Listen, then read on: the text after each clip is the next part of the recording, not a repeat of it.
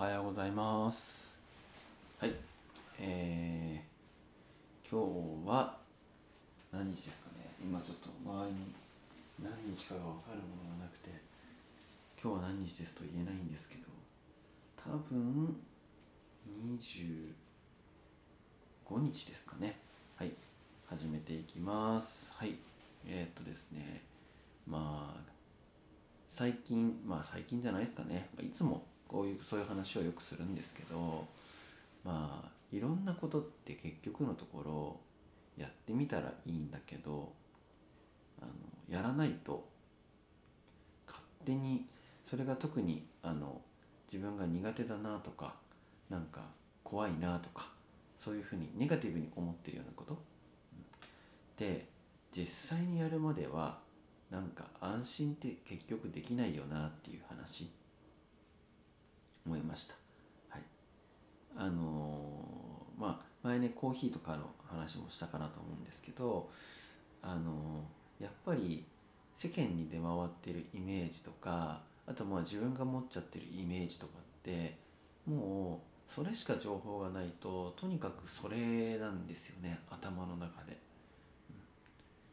あの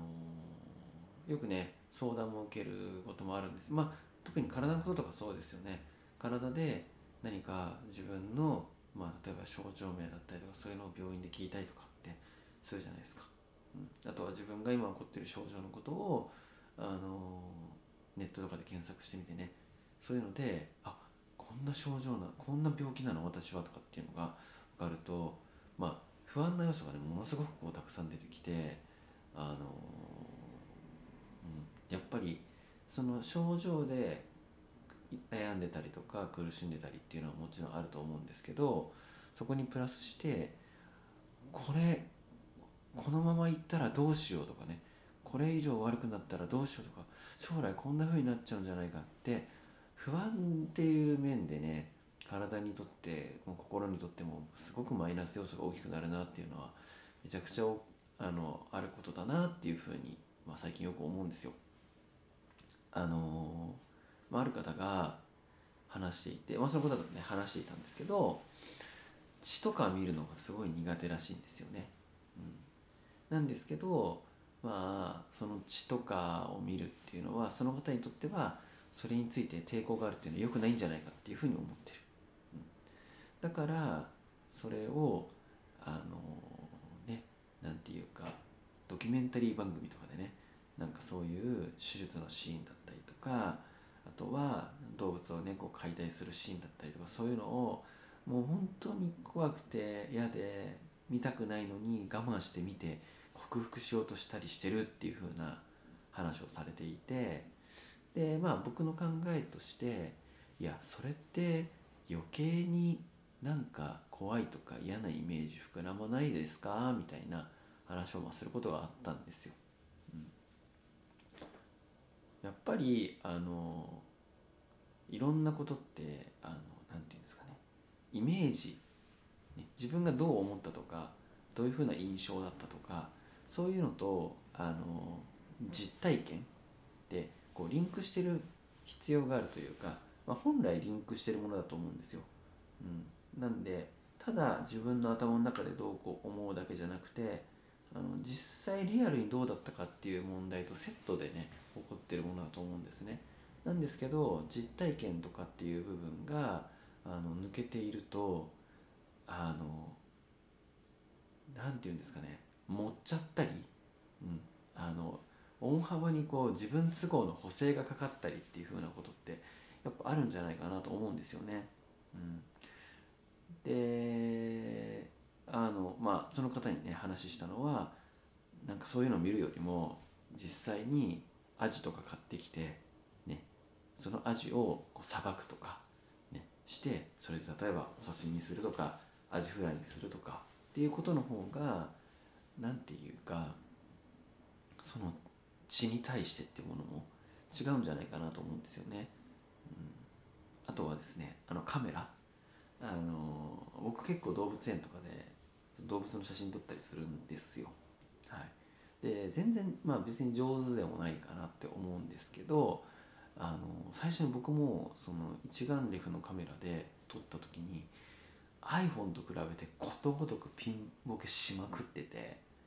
こりゃひどいなっていうのといやカメラで撮るの難しいわって思ったんですよね。うん、なんですけどあのなのでねそのこのそのこの間カメラについて話した人その方もねよく動物とかを見に行くんだけどなんかカメラは難しくて自分じゃうまく撮れないんじゃないかって思ってるっていうふうな話で一回もカメラ自体に触れたことない方なんですよ。で自分の経験で言うとその最初にすごい難しいなっていうのがあったんですね。でそれ以降も自分でやってたら全然撮れなかったんですよ、うん、なんですけどその後そのカメラ一眼レフの使い方みたいなのを説明してる YouTube 見てでその YouTube 見ながら、ま、手元でそのカメラを操作してやってみてでしたらなんか結構ちゃんと撮れたんですよね。でそっからはもうそんな感じですよね。で自分が撮る写真のうちの多分半分はおかしな写真なんですよ。ちゃんと撮れてない写真。なんですけどおかしな写真だったらその次はそれを元にして修正かけたらいいっていう話なんですよね、うん、で何回か修正をかけていくうちにあいい写真だったってなる、うん、もちろんすごくいいところをなんか取り損ねたりとかあの自分のミスショットにより 記録できなかったみたいなことはやっぱあるんですけどなんていうかやっぱりあの iPhone で撮る写真とはまたちょっと違う感じで撮れて僕は結構好きだなと思ってるんですけど、うん、やっぱりその方もそのカメラの話ですけどね。あの買ってみてやってみたらなんだこんなもんかって話だと思うんですよ。僕が使わせて使ってるカメラは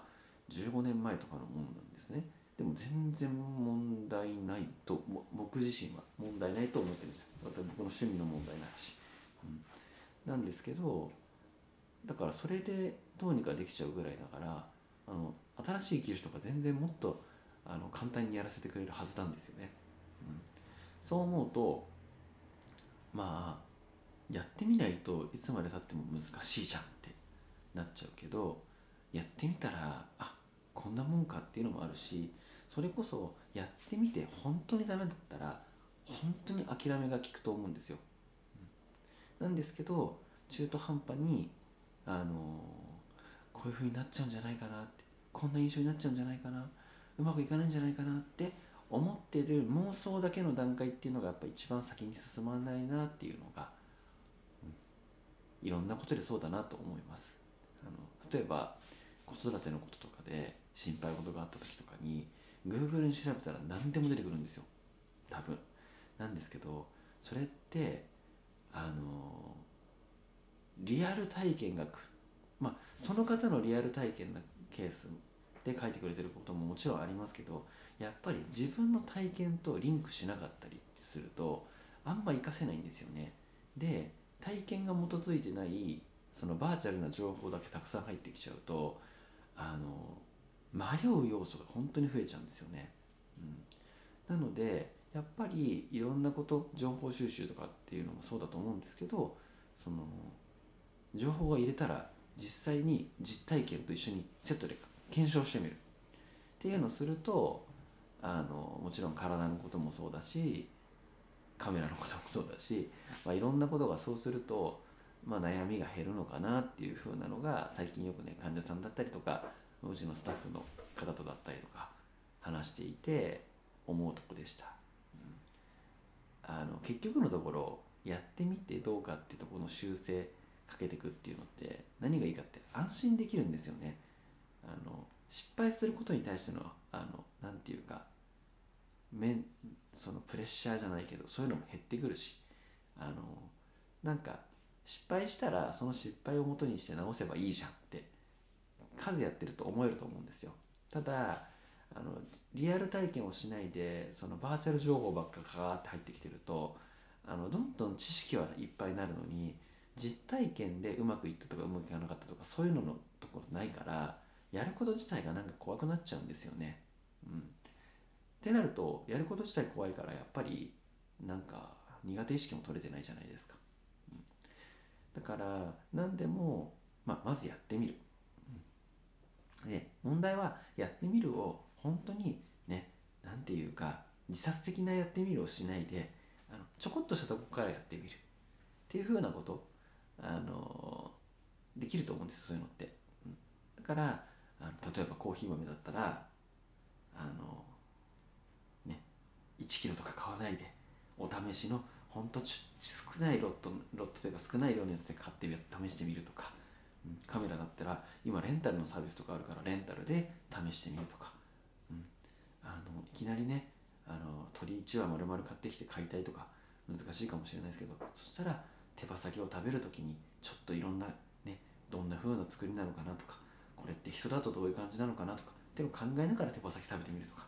ね、そういう風な何て言うかあの実体験に近づけるようなそういう発想でできるといろんな悩み事が減るなっていうのが僕の考えなので是非なんだかねあのちょっと、うん、苦手なこういう苦手なものがあるなとかこういう不安があるなとかそういうのを持ってる方はちょっとそんなイメージでいろんなことやってみてもらえるとちょっと解決のなんかヒントになったりするんじゃないかなと思って今日は話しました。はい。えー、はい。そんな感じで今日はおしまいです。はい。お聴きいただきありがとうございました。